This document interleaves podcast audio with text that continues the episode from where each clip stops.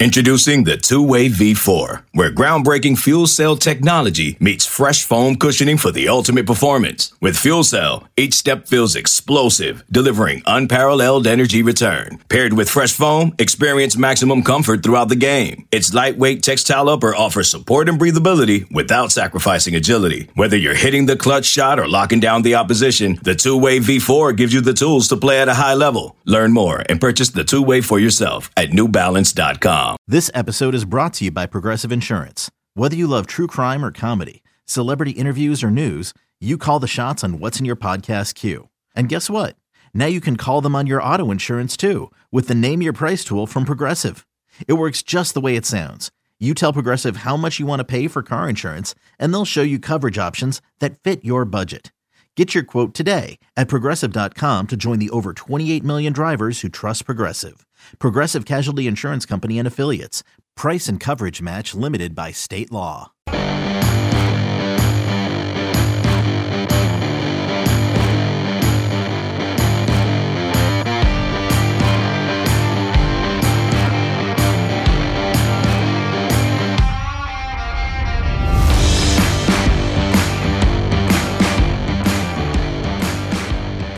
Hey, what's up? Hello, everybody. Welcome back to Roll Pod, an Alabama sports podcast from Bama 247. I am your host, as always, Cody Goodwin, and joining me today, as he does after every Alabama game, it's John Talty, senior writer from 247 Sports. John, before we talk about Alabama, I got to ask it's the week of Thanksgiving, a time to, uh, you know, give thanks, also stuff our faces. I need to know what your favorite side dish and your favorite dessert is for your Thanksgiving meal.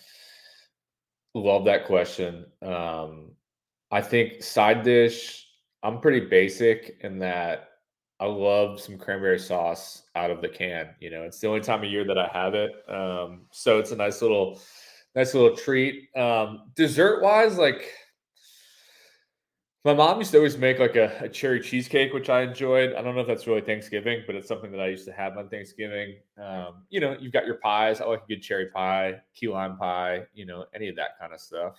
Um, I don't know. What about you? How often is key lime pie actually on the Thanksgiving table? I feel like that's a very rare addition, especially. I don't know. Maybe it's different in the South. I don't know. I think eh, I think in the South, I think it's more fair game. Uh, our guy Tom Green, who covers Oklahoma for twenty four seven, um, was tweeting recently about how he's going to have a key lime pie for Thanksgiving. So you know, it's he's from Miami, so it, it you know plays down south. I think for sure. Um, I, I mean, listen, I can eat a key lime pie any time of year. Now I know it's more in season sometimes, but I think it's nice little tartness to cut through all the heaviness. No, I like that. I because I love key lime pie, but like being from middle America, like this will be my first, you know, Thanksgiving or holiday season down here in the South. So I, I wasn't sure what the protocols were because key lime pie, I think for my money is probably the best pie. Um, I agree. Also, I don't I don't eat a ton of pies either, so maybe I'm way off there, but let me ask you this, like, because this is one of the things that I noticed that I thought was different when I first, you know, growing up in the Northeast and then moving down south, having lived here for, you know, 12, 13 years at this point. Like, what time when you were growing up, what time would you have your Thanksgiving meal?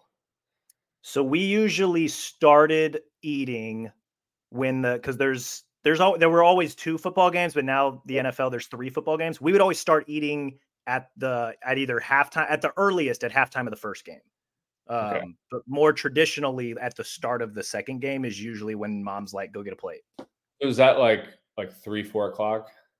Ish, yeah. It's more like a like whatever the mix between like late lunch, early dinner. Okay, that's a, that's how I feel like it's kind of what I did too. Um, but I remember the first time I was down here, and you know, was I've been a Thanksgiving orphan for many years, and so you have to rely on the goodness of other people to let you in. But I remember uh, going to a, a, friend's for Thanksgiving, and I think like they had the first meal like eleven thirty. I just was not ready for it. Um, so that's, that's you know you run into that a little bit. Some people like to do it like eleven thirty noon. I've always been more like a four o'clock or if not later. So that takes some adjusting, but it's kind of fun. Just you realize all the little traditions that you have that you think are just normal, and then you go somewhere else and you realize they do it completely different.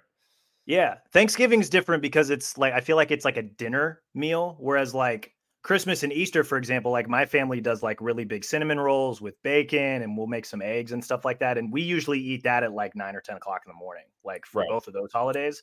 And so then like Thanksgiving, like, you know, it's not weird to hear that people eat that early, but it's also like, you know, do I do I want like smoked meats and you know starchy sides like at eleven? Probably not. But like if that's what people do, that's what they do.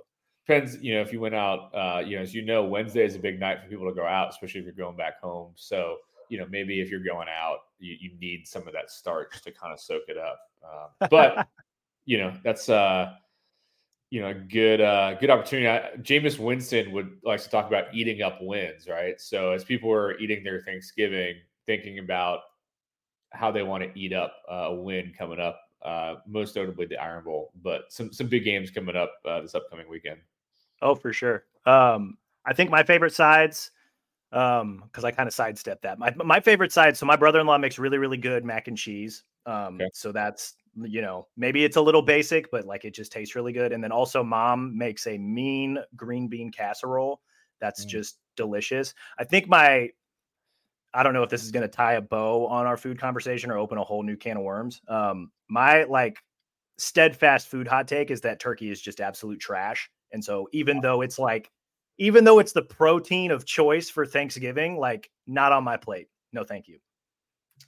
That is a very hot take. Um, I, I, don't think I can top that. I, I, will just say that I respectfully disagree. Now I understand the argument for it, but I enjoy it. Again, same thing with like cranberry sauce. Like it's nice to like, hey, I'm only going to probably have this like once or twice a year, and I'll just go all in on it that one day, and then I won't touch it again. I appreciate the the cranberry sauce like out of the can. Like you made that distinction because like if it don't got ridges, I don't want it. Hundred percent. Yeah, like there's like fancy cranberry sauce. Don't need it. Give me right out of the can. Like just I want to like plop it out. Maybe you can slice it if you want, whatever. And then I'm just gonna pound some cranberry sauce. Yeah, like before, you know, like everybody takes the picture of their food because like your phone eats first. Like I want the cranberry sauce like still tilted a little bit. I want the ridges to stretch a little bit on the side where it kind of folds over. Like that's I'm in on that 100%. Cody, is that one of your life mantras? The phone eats first? it used to be. Now it's just like, no, give me the food because yeah like I grew up a wrestler, so Thanksgiving was always like, you know, I had to be like very strict on what was on my one plate because we usually had to do like our um, like our hydration tests and stuff after that. So I usually had to be pretty close to weight. So I could never fully enjoy Thanksgiving. But for the last decade or so, like now I've, you know, now it's like I don't I don't want my phone to eat first. I want to eat first. And if I go back for a second plate, then maybe my phone eats first. Well, I'm going to give you a great transition here. You, you're your uh, headline was about how Alabama should not play if its food against UT Chattanooga, and they did not. They just they didn't they didn't let the phone eat first. They ate first against UT Chattanooga, crushed them, uh, did what they needed to do. There you go. There's your there's your your uh, your segue right there.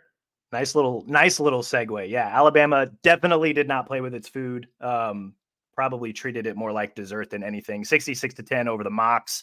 Um, who also announced um, today we're recording on Sunday, day after the game. The Mocs are going to the FCS playoffs. So big thumbs go. up to those guys. Hope the quarterback's healthy because they're kind of I know they got thrashed in Tuscaloosa on Saturday, but they look like they would be a fun team when they play teams on their level. So, um, you know, thumbs up to them. Hopefully that they uh, they wrap up their season in a positive manner. Uh, but they came to Tuscaloosa and got their doors blown off. Alabama now 10 and 1 overall. This was largely the expectation it, outside of just the fact that Alabama took care of business. Is there any sort of initial reaction to what Alabama was able to do, or, or what do you think overall? Yeah, I mean, I think that sometimes it's as simple as that, but I, I do think that and I've been around for enough of the Nick Saban rants over the years about FCS opponents. Like there is something about a mature team just coming out, taking care of business, not letting them hang around or even have a moment of thinking they had a shot to win. And, and Nick Saban, I think, talked about that kind of before the game. That like, you know, if you're a player at UT Chattanooga, your dream is just to hang around for a little bit. And we saw, uh, you know, later on that day, I don't know if you watched it, but you know, North Alabama hung around Florida State. You know, went up thirteen nothing. Like that is the dream. And so Alabama knew that coming in. They stamped out any shot of that happening right off the bat. You know, putting up what 30 went up 31 nothing. Is that what it was? Um, didn't give the Mocs a shot uh, really from the very beginning of the game. So I think that was impressive. Again, we expected them to win. It would have been a bigger deal if it was close. It wasn't. But I just like that, especially the last two weeks, two games that were, you know, not as meaningful as the ones they had played previously. you know, the, all the potential things that are wrapped up in that emotional letdown, whatnot. They took care of business against Kentucky. They took care of business against UT Chattanooga, and now you know next week, like they need to take care of business against Auburn. Auburn is not a very good team. They just lost to New Mexico State, and it was not close, really. If you watch that game, uh, there, it shouldn't. You know, Al- Alabama should win by multiple touchdowns. They're just that much better of a team. Now let's see if they can actually do that and continue to show they can handle some adversity and some challenging situations. Yeah, no, that we'll we'll touch on uh, you know the upcoming Auburn game a little bit here at the at the end of the show. Got a few things 66 to 10 there's never too much to talk about but there is a few things that i thought were kind of interesting mostly just a lot of the young players that got to play. We also saw a bunch of guys score their first career touchdowns right? Richard young um, caleb downs come back to that here in just a second. Justice haynes found the end zone twice. Robbie Ouzts, nice little dive at the pylon. That was really cool. Malik benson um, you know i know that i feel like there was a lot of expectations for him think he's only got like 12 or 13 catches this season, but one of them went for a touchdown. There's a nice little route combination. Jalen Milroe hit him wide open. Um, so that was nice. Um, wanted to bring back the Caleb Downs thing. I, of the very few interesting things that came out of this game, um, does Alabama have a new answer now at punt returner? It, it had been Kool Aid. He has struggled. We've documented that pretty frequently this season. Put Caleb Downs in on his very third on his third punt return after a couple wobbly fair catches, um, does a fun little dance remove and, and runs 85 yards for a touchdown. Is that Alabama's new answer? Do you think it should be the answer? What what does this mean for Kool Aid? I mean, I, th- I, certainly think that Down should be the guy until proven otherwise. Right now, you know, I think Saban said afterwards, you know, in that spot in particular, sometimes it just comes down to confidence, and Caleb is confident, and Kool Aid's not right now. I thought it was interesting. It's been interesting how and let me start by saying he knows way more about football than I'll ever know. So I'm not trying to criticize, but it's just been interesting how stubborn Saban's been about this particular thing. Where even again, I think yesterday after Kool Aid clearly struggled, I think Caleb, Caleb did a great job. Like he was still kind of defensive about it. He was still, you know, pushing back. And I don't know if it's just out of love for Kool Aid and trying to build up his confidence. In some ways, that would make sense to me. But it's just been interesting that he has allowed someone who is obviously a very good player overall for them, but allowed someone who really has just not made a positive impact, and I would argue has made really a negative impact at that spot this season. How he's allowed it to go on as long as he's had and still kind of defend it. But I think based on what we saw, I think you play Caleb Downs in that spot moving forward. Uh, you know, if he, as long as he can avoid the mistakes, which Kool Aid has struggled with at times, and then if he can make the big play like he did, you know, again, it's against UT Chattanooga. It's going to be a lot harder to do that against Auburn, Georgia, whoever they play in uh, in postseason. But overall, I think you got to roll him right now, right?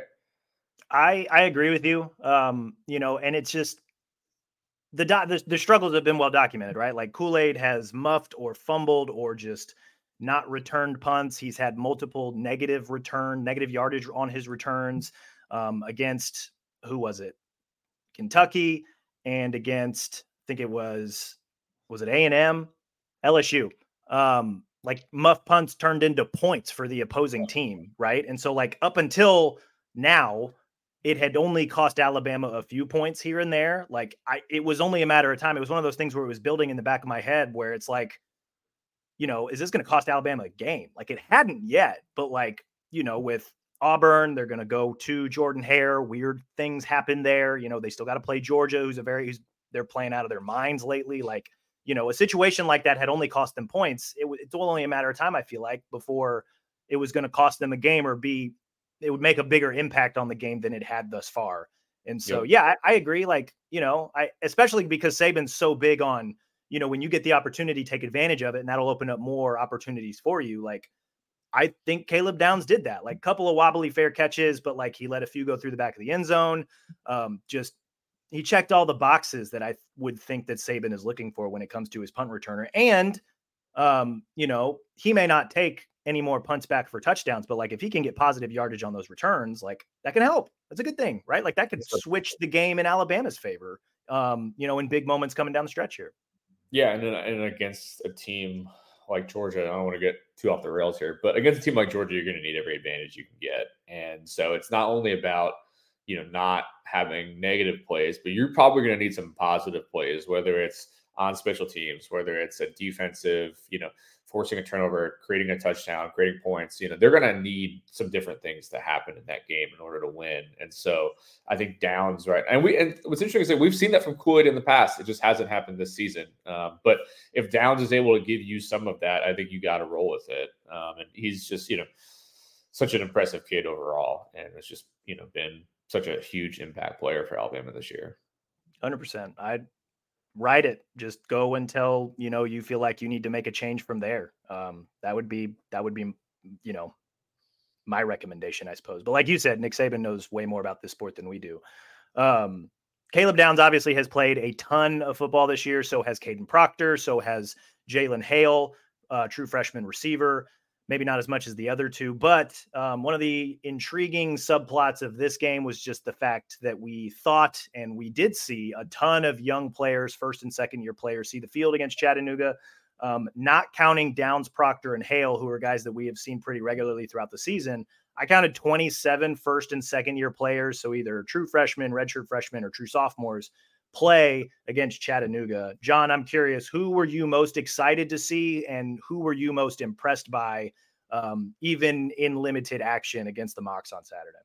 Yeah, I think I texted you at one point. It was the Justice Haynes game, um, which, you know, again, he had, what, five carries for like 40 something yards and two touchdowns. But it, it, was good to see him. I've been a big Justice Haynes guy all year. Um, it was good to, you know, see what he was able to do. And it's obvious, like, it's not necessarily for a lack of talent. Just they're just really talented guys in front of him, um, and that's I think you saw that, and I think you know you could add Richard into that mix too. Two guys who clearly are going to be, you know, good in the future, going to have bright futures. It's just there's a log jam at that position, um, and so I think it was good to see him. And you know, I, I don't think he is long for Alabama, but and obviously he made a you know a bonehead decision, I guess. But overall, I like some of what I saw from Ty, you know, and I think it, I'm sure dropping it a millisecond too early is going to haunt him. But I mean, that was a damn good play that he made, um, and I think showed off what you and I have talked about in this show in the past that he's more athletic than people give him credit for.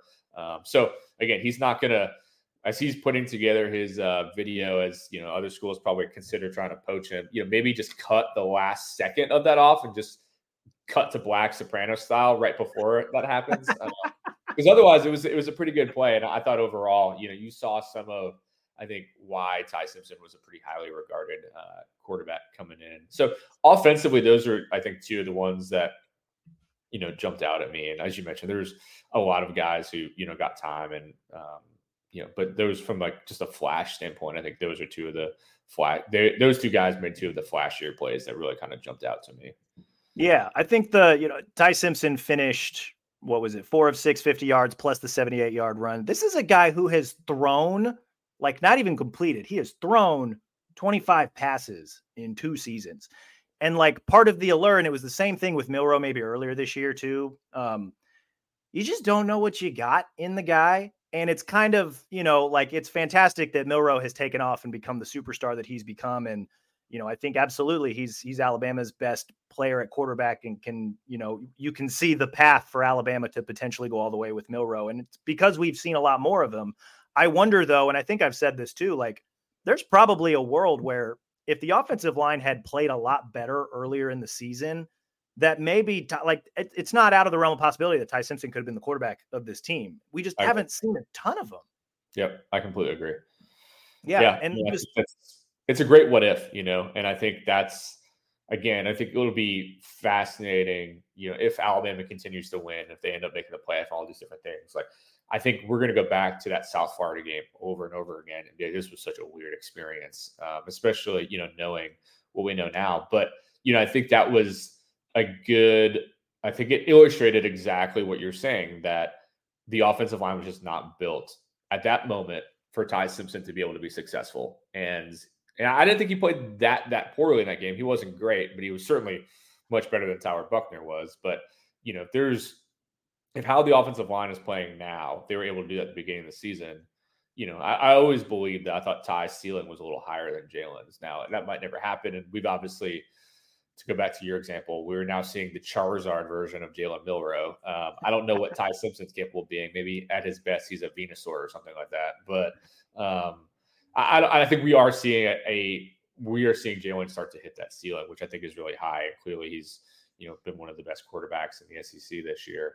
But yeah, I mean, I think Ty, Ty's gonna be a great what if question, and I'm really interested. Um, I don't say this with direct knowledge. I just say this as an educated opinion. It's going to be interesting to see where he ends up going because I don't think he's going to be back at Alabama next year, um, and just what whether there's a somebody can build an offense around his skill set because I do. I think he's. I think you saw some of the, the athleticism um, and those legs, and I do think he's a pretty good passer. I think if you build a system around allowing him to kind of do what he does, I think he could be a pretty pretty high level passer. So we'll see what happens with him moving forward.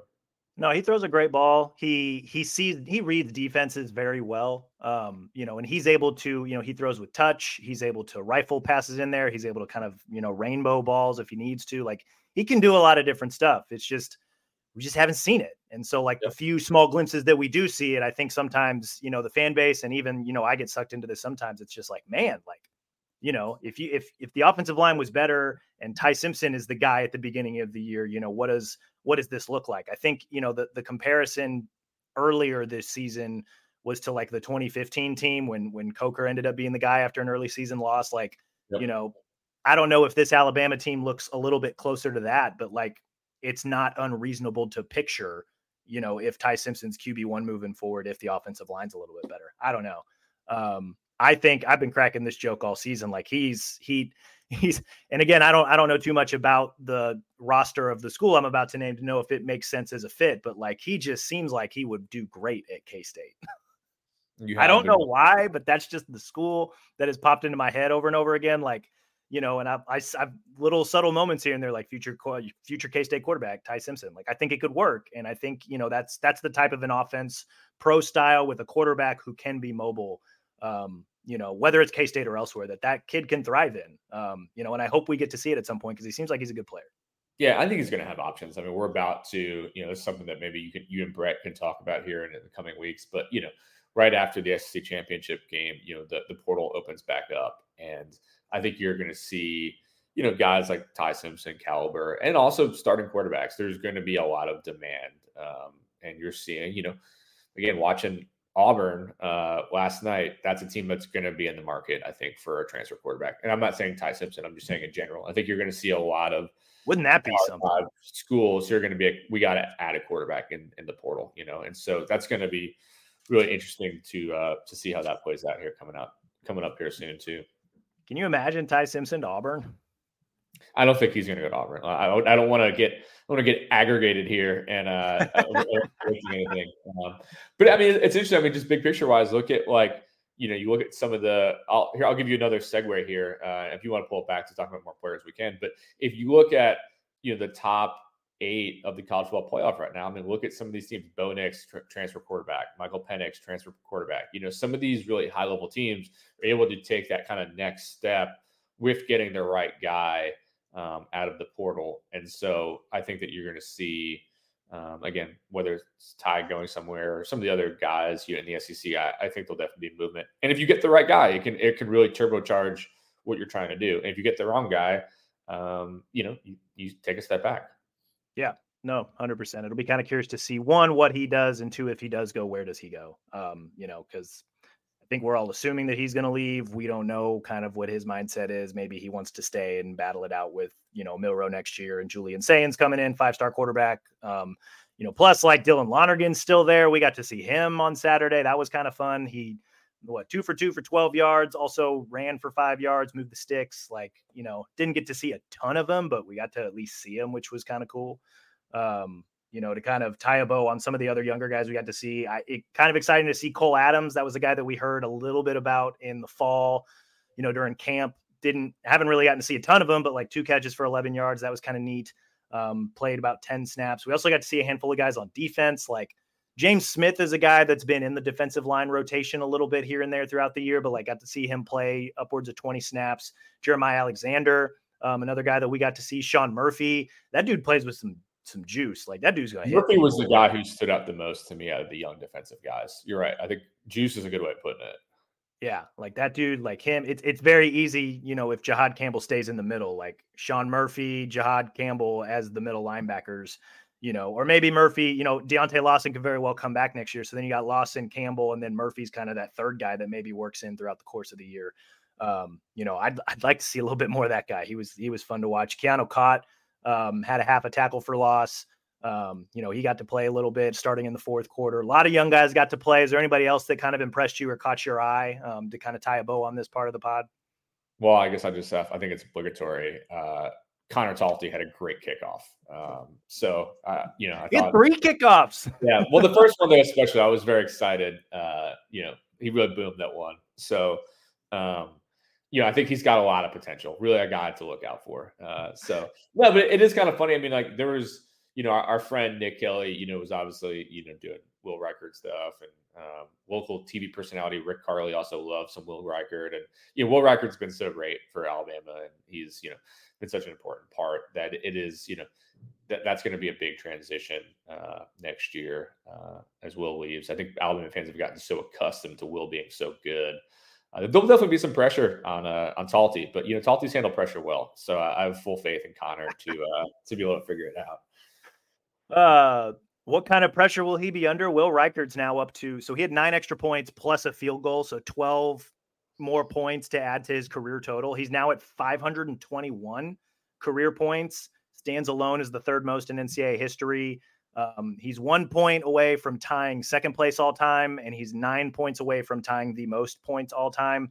It's not unreasonable to think Reichard could set the NCAA career scoring mark against Auburn next week, um, which would be kind of cool. I don't know to get to do that in a rivalry game on the road. Yeah, fun. Especially, you know, again, cover your ears if you're as an Alabama fan on the 10 year anniversary of kick six, you know, for a kicker to, you know, set that record at Auburn would be kind of a, a, full circle moment, I feel like, especially if they win. Be a heck of a way to go out. I feel like everybody would be on the edge of their seats. Okay, picture this. It's Friday afternoon when a thought hits you. I can spend another weekend doing the same old whatever, or I can hop into my all new Hyundai Santa Fe and hit the road. With available HTRAC all-wheel drive and three-row seating, my whole family can head deep into the wild. Conquer the weekend in the all-new Hyundai Santa Fe. Visit HyundaiUSA.com or call 562 for more details. Hyundai, there's joy in every journey. Another day is here, and you're ready for it. What to wear? Check. Breakfast, lunch, and dinner? Check. Planning for what's next and how to save for it? That's where Bank of America can help. For your financial to-dos, Bank of America has experts ready to help get you closer to your goals. Get started at one of our local financial centers or 24-7 in our mobile banking app. Find a location near you at bankofamerica.com slash talk to us. What would you like the power to do? Mobile banking requires downloading the app and is only available for select devices. Message and data rates may apply. Bank of America and a member FDIC. We should probably just go ahead and like briefly look forward to to that game. Auburn kind of a streaky team, right? They started 3 0. They lost like what, four straight. Then they had won three straight until they lost to New Mexico State last night. So I think what, six and five, three and four overall going into this game. Um, this is a game Alabama is probably going to. I think they are favored by double digits. They probably should win this game by multiple possessions going away. Um, but you have said it to me multiple times this year. I even went and looked it up in the last 10 meetings at Jordan Hare Stadium. Auburn's actually six and four against Alabama um, with a lot of weird stuff that happens in those games. Why is Jordan Hare the house of horrors for Alabama? I don't know. I got. I would. I don't know if there's just been a you know a deal with the devil that's been made that it will always make it challenging. I, I don't know. I mean, it, I do think that having covered multiple uh, Iron Bowls at Jordan Hare, like the atmosphere is like it is pretty impressive. Like they are. It's loud. They're very into it. They're very fired up.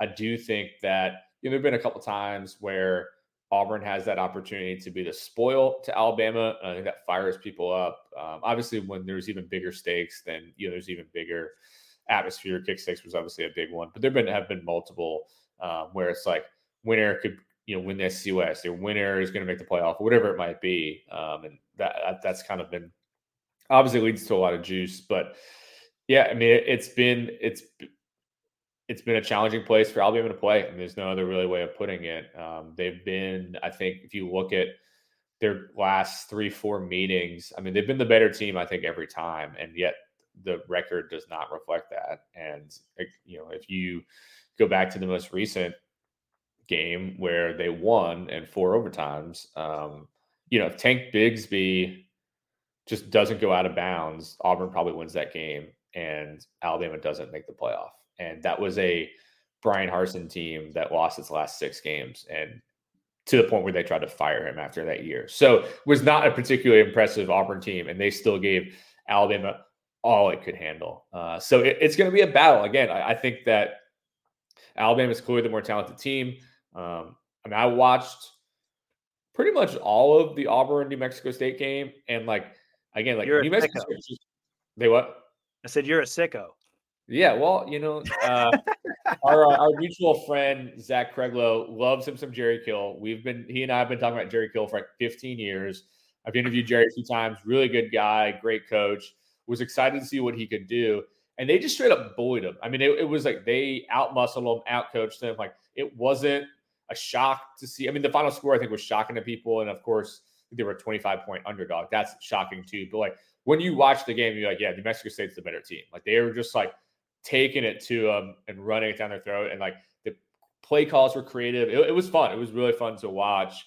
Just a smaller team come into an SEC place, get paid $1.8 million to do it, and be like, yeah, we're just going to throw it all at you to see what happens. And then they, you know, they won convincingly. Um, now, is that a wake up call for Auburn? Does that lead to Hugh Freeze breaking out all of his weird gadget plays? Probably. You know, I think that it'll be challenging for Alabama to start for sure. But it's kind of like what I was saying earlier about UT Chattanooga. Like, I think you just got to come out and just take them out of it early. You know, um, it's like what Saban said recently about you know the fans and yeah Kentucky. Like, I think if you can take that crowd out of it early, um, I think that will be big. I think if Auburn hangs around, then it starts getting a little tighter. You get a little more nervous, and and that's when you know some potential bad things can happen. But again, purely on paper, Alabama is by far the better team. Yeah, no, and I think they, to your point, they need to go in and play like it. Like they did it against Kentucky. Like they were up, what, 21 0 in the first five minutes. Like that very much, whatever potential energy was kind of sitting in that stadium was just gone. Um, same thing with UT Chattanooga. Like just, you know, you're the bigger, batter team. Like just thump them. Um, yep. And that, you know, they need to do that. You know, I don't know that they need to be up like 21 0 on Auburn, but maybe they do. I don't know. Like, but if that's what helps drive the point home that you're the bigger, better team, do it. Like, do whatever you got to do. Make the opposing fans sit on their hands. Like, make them, you know, Saban told the story about how, you know, when they were in Lexington, that a few players came up to him, you know, near the end of the, you know, middle of the fourth quarter and was just like, Coach, like, the fans are leaving like, and that was like a point of pride. And Saban has told them about that before, not before the Kentucky game, but just like the fact that, you know, that is something that they are going to want to do and they're probably going to need to do in a game right. like this. Um, you know, go do it. Like, go punch him in the mouth and do what you got to do. Like, if, if that means Jalen Milroe got to run for 200 yards and five touchdowns in the first half, do it. Like, that's, you know, whatever you can do to just put this game on ice as early as possible. Yeah. Um, that'll help take the crowd out of it. Um, this is a game that Alabama obviously needs to win in order to stay to keep the train on the tracks for a potential college football playoff berth. Um, but to kind of wrap up today's show, like wanted to maybe take a big picture look at the rest of the college football landscape for the what third, fourth week in a row. Um, nobody in the top eight lost. Top eight of the college football playoff rankings. Number one, Georgia winners over Tennessee, just thrashed them. Um, Ohio State, number two, they won. Um, Michigan, number three, a little frisky there with Maryland, but they were able to pull away and win that one. Um, four, Florida State lost Jordan Travis, which is such a bummer because he has been playing so well, but they ultimately rally, yes, rally to beat North Alabama, like what, 58 to 13 or something goofy like that. Washington wins a thriller in Corvallis. Oregon takes care of business as well. Texas goes to Ames and gets a win. Obviously, Alabama beat the Mocs. What do we make of this?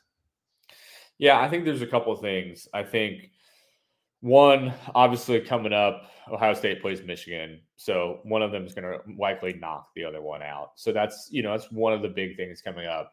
Oregon plays Oregon State. Oregon State has been, as you said, they're feisty. I mean, they're, they're a pretty good team. That's a huge game. I think I saw Dan Lanning say that this is our Super Bowl, basically. So that's, you know, a big, important rivalry game that you know, if you're an Alabama fan, you're definitely rooting for Oregon State there. I think one of the most one of the biggest things that happened, and you hit on it, which it's obviously very unfortunate, is Jordan Travis being hurt. I don't think that we, as of this recording, I don't know if we know the full extent. It obviously doesn't look good. Doesn't feel like uh, that's going to be a good result there, but I don't know the specific diagnosis. But you know, they have two games coming up that are important: Florida, and then likely I think they're playing Louisville in the ACC championship.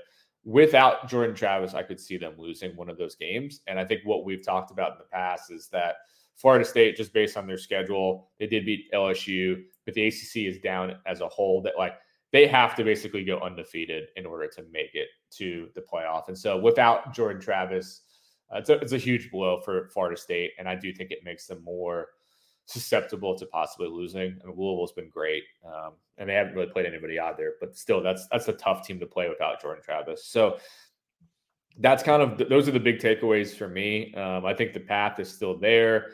Again, Alabama has to win out just to have a shot.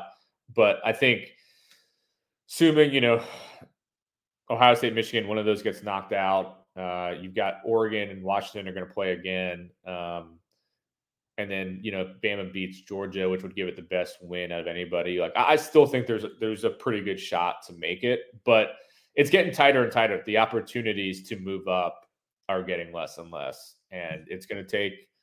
I still think it's going to take some things happening for Alabama in order to sneak in. Going to give a shout out to Bud Elliott from 247 CBS Cover 3. He's been tracking this stat like all season, it seems like. Top 15 teams from college football's preseason poll have played 108 games as 10 point favorites or more.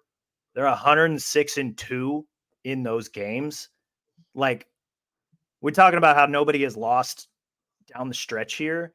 Nobody has really lost, period, at all this season. And like you mentioned, you know, Ohio State, Michigan, that'll solve one piece of the puzzle.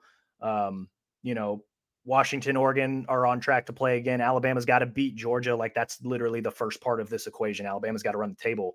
Um, have you ever seen a season like this? I feel like this is this this doesn't happen.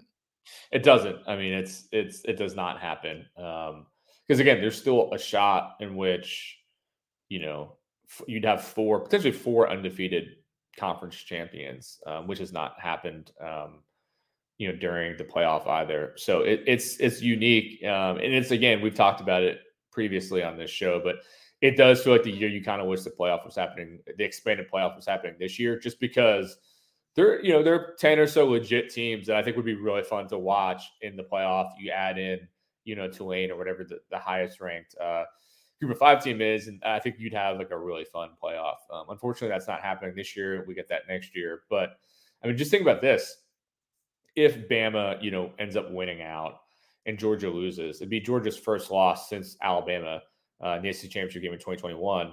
So a team that's won back-to-back national championships has only lost potentially one game um, in the SEC championship could be left out, and that's a team that pretty much always would have made it in the past. And that just speaks to the margin of error for everybody that you know you, you can't afford a loss really, but no one's losing even in spite of that. Uh, so it's I mean, it's it's fun to watch. Uh, it's unique, and you know, in the past we talked about how does the SEC get multiple teams in. Now it's just like how does the SEC get in? Period. Um, yeah. Because I think if you know Bama Bama beats Georgia, you would assume the SEC will get in. It has always made the playoffs since it started in 2014. But there is probably, as we've talked about in the past, a doomsday scenario in which the SEC gets left out if Alabama beats Georgia, which again would be crazy. And I know that Greg Sankey and everybody else will be stumping hard for them to get in. Um, but it's it's not fully in their control, which is just generally unique from what we've seen from the playoffs. And it's you know coming up on a decade or so of it at this point. Yeah, no, that's that's really bizarre. You mentioned Ohio State, Michigan. They play this next week. A um, couple other games to keep in mind. Florida State without Jordan Travis moving forward, although that backup looked like he it was North Alabama. So we'll see what happens when they play Florida this weekend, for example. But Florida State's got Florida and then presumably Louisville in the ACC championship game. Oregon's got Oregon State. Then they'll play Washington again, um, assuming they take care of business. I guess that last Pac 12 championship spot is still kind of on the table. And then Texas has, they have Texas Tech at home, and then they're going to get either Oklahoma State, Oklahoma, or K State. Neither of those three teams play each other. I don't know what the Big 12 tiebreaker is. They seem to change it every week. Um, I was trying to do some reading about it. It kind of just hurt my head, so I just stopped. I don't know. I, somebody else can figure out how that's going to work out. Um, yeah, but yeah, I mean, I think if you're an Alabama fan, I think you probably want them to play Oklahoma again, right? You know, and just that's at least a team that's proven it can beat them. Uh, I don't know a lot of different scenarios here at play. Um, so while no dominoes have fallen for Alabama yet, um, it could be an eventful two weeks, or similar to what it's been for the last what two or three weeks. There could be absolutely nothing that happens, um, which I guess is you know we'll all tune in and figure out what in the world it is. Um, that's really all I had for today's show. John, you got anything else? No, I mean again, I'm you know it's uh, seen the last home game uh, for Alabama this year, um, and now you've got two two road trips. You know, one's a full road game, one's just SEC championship. But this is kind of it's make or break time. You know, this is where the Alabama has survived this gauntlet, um, where it felt like it could wobble off the tracks at any moment. They made it through. They're here where we thought they were going to be to start the season. Now it's time to deliver, um, and it's you know huge huge week. You know, I think with Auburn, and then you know trying to not only win but come out of that game healthy against a Georgia team that you know, I watched again yesterday, and I mean, they to me they are the best team in the country, and I don't think it's that close right now. Um, they, the way they have things cooking, the way Carson Beck is looking right now, it's gonna be tough. So we'll talk a, about that next week uh, potentially, but that's that's it's a big test ahead. Yeah, no, and kind of you know to tie a bow on this before we sign off, like Georgia, Alabama, kind of similar trajectories. Like there were, you know, early in the season, Georgia was kind of, you know, to bring it back to Thanksgiving, kind of playing with their food a little bit too much and not really putting teams away. And it's kind of like, is this the best team in the country? And then just November hit and they've just, they've torn through everybody like a wet paper bag. Um, Carson Beck's have been big, been a big part of that. Obviously, Brock Bowers missed a few games. He came back. He's a crucial part of what they do on offense. The defense, while not as deep, continues to just make big plays in big moments, like against Mizzou, and they just completely flattened both Tennessee and Ole Miss the last few weeks. Um, kind of similar teams in that aspect when you take like you know the big 50,000 foot view of how these teams have gotten to where they've gotten. So that you know, I know that there's still a week in between, but um, can't wait to get to Atlanta. That's going to be a really really fun game. I agree. That is uh that's all we've got today. Um it's the week of Thanksgiving, so we're going to be a little touch and go with whatever we do with the midweek show to kind of get you guys ready for the Iron Bowl. Um so be on standby for that. But in the meantime, be sure to rate and review this show wherever you get your podcast Apple, Stitcher, Spotify, even our Bama 247 YouTube page. Be sure to subscribe to Bama 247 and 247 Sports. Guys, we have a Black Friday deal coming at the end of this week. You should definitely cash in on that, uh, especially if you're an Alabama fan. Um, not a lot of deals like this for any sorts of coverage anywhere around the country. So you guys should absolutely jump on that. We'll be sure to drop links on our Bama 247 website. We'll blast those out on socials, and you can probably click on the link I have in the show notes for every show here. That'll take you to that Black Friday deal to subscribe to 247 Sports. Um, absolutely take advantage of that. Again, especially if you're an Alabama fan. Thank you again, John, for joining us on this uh, post game reaction pod. Thank you again, guys, for listening. And we will talk to you all again soon.